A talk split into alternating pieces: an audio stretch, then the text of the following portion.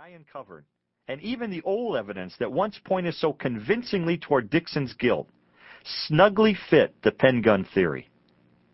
First, witnesses said that before Scanlon arrived on the scene, Dixon had been pounding his gun on the door of his girlfriend's house.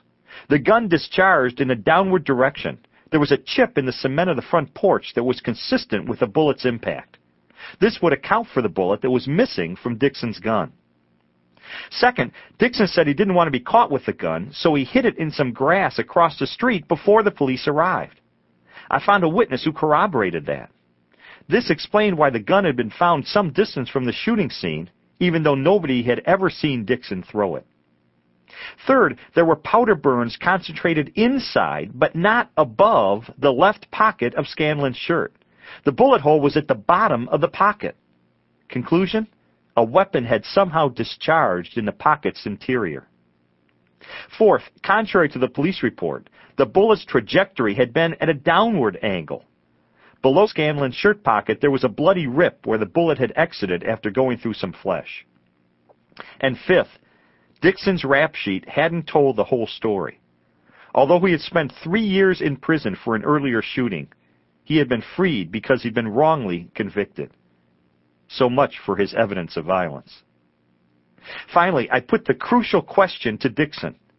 If you were innocent, why in the world did you plead guilty? It was a plea bargain, he said, referring to the practice in which prosecutors recommend a reduced sentence if a defendant pleads guilty and thus saves everyone the time and expense of a trial. They said if I pleaded guilty, they would sentence me to a year in prison. I'd already spent 362 days in jail waiting for my trial. All I had to do was admit I did it, and I'd go home in a few days. But if I insisted on a trial and the jury found me guilty, well, they'd throw the book at me. They'd give me 20 years for shooting a cop. It wasn't worth the gamble. I wanted to go home. And so I said, You admitted doing something that you didn't do? Dixon nodded. That's right. In the end, Dixon was exonerated, and he later won a lawsuit against the police department. Scanlon was stripped of his medal, indicted by a grand jury, pleaded guilty to official misconduct, and was fired from the department. As for me, my stories were splashed across the front page. But much more important, I'd learned some big lessons as a young reporter.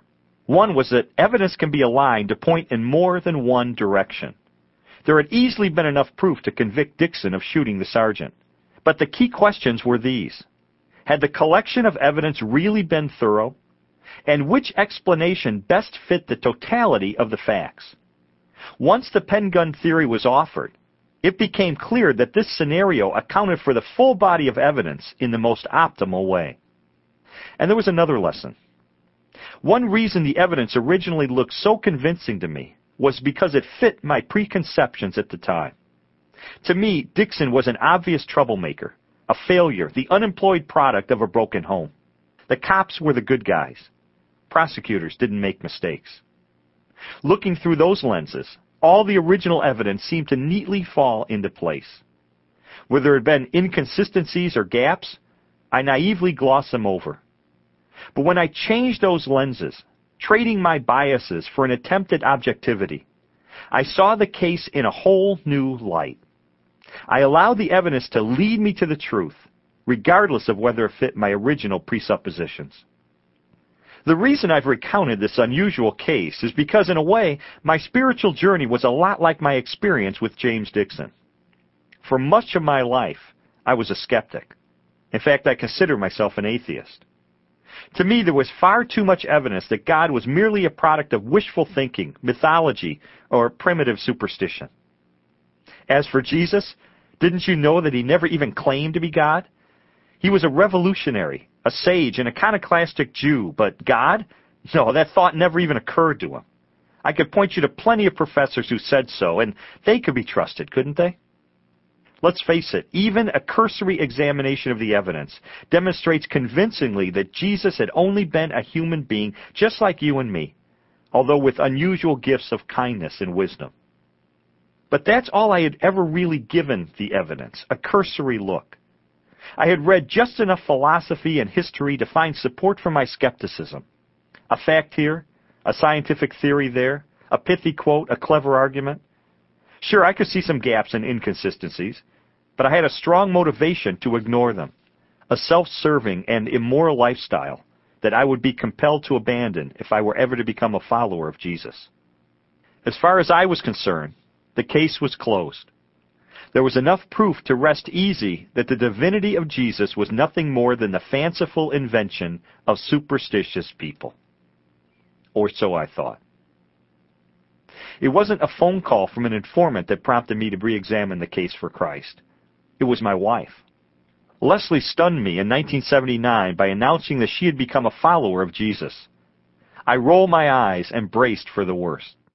But instead, in the ensuing months, I became fascinated by the positive changes in her character, her integrity, and her personal confidence. Wanting to get to the bottom of these subtle but significant shifts, I launched an all-out investigation into the facts surrounding Christianity. Setting aside my self-interest and prejudices as best I could, I read books, interviewed experts, asked questions, analyzed history, explored archaeology, studied ancient literature, and for the first time in my life, picked apart the Bible verse by verse. I plunged into the case with more vigor than any story I had ever pursued. I applied the training I'd received at Yale Law School, as well as my experience as legal affairs editor of the Chicago Tribune. And over time, the evidence began to point toward the unthinkable. It was like the James Dixon case revisited. Well, maybe you too have been basing your spiritual outlook on the evidence you've observed around you or gleaned long ago from books and teachers or friends. But is your conclusion really the best possible explanation for the evidence?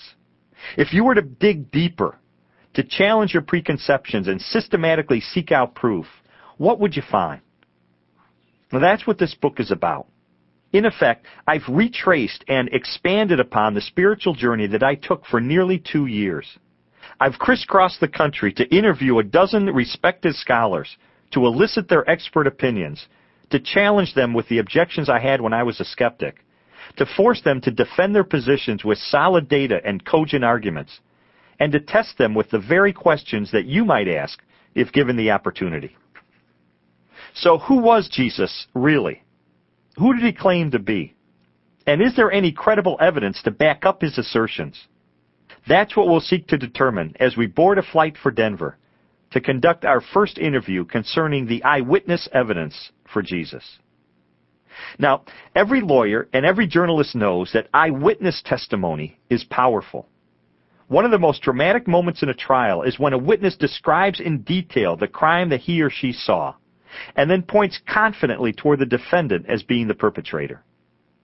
An eyewitness testimony is just as crucial in investigating historical matters, even the issue of whether Jesus Christ is the unique Son of God. But what eyewitness accounts do we actually possess? And equally important, how well would these accounts withstand the scrutiny of skeptics? To get solid answers, I arranged to interview the nationally renowned scholar who literally wrote the book on the topic, Dr. Craig Blomberg, author of The Historical Reliability of the Gospels. Blomberg is considered one of the country's foremost authorities on the biographies of Jesus, which are called the Four Gospels. He received his master's degree from Trinity Evangelical Divinity School and his doctorate in New Testament from Aberdeen University in Scotland. He later served as a senior research fellow at Tyndale House at Cambridge University in England where he was part of an elite group of international scholars that produced a series of acclaimed works on Jesus. He has authored several influential books, and for the last dozen years has been a professor of New Testament at Denver Seminary. Since I sensed that Blomberg was a get-to-the-point kind of a guy, I decided to start my interview by cutting to the core of the issue. Tell me this, I said. Is it possible to be an intelligent, critically thinking person and still believe that the four Gospels were written by the people whose names have been attached to them. Blomberg set his cup of coffee on the edge of his desk and looked intently at me. The answer is yes, he said. He sat back and continued. It's important to acknowledge that, strictly speaking, the Gospels are anonymous, he added. But the uniform testimony of the early church was that Matthew, also known as Levi, the tax collector and one of the twelve disciples, was the author of the first gospel in the New Testament. That John Mark, a companion of Peter, was the author of the gospel we call Mark.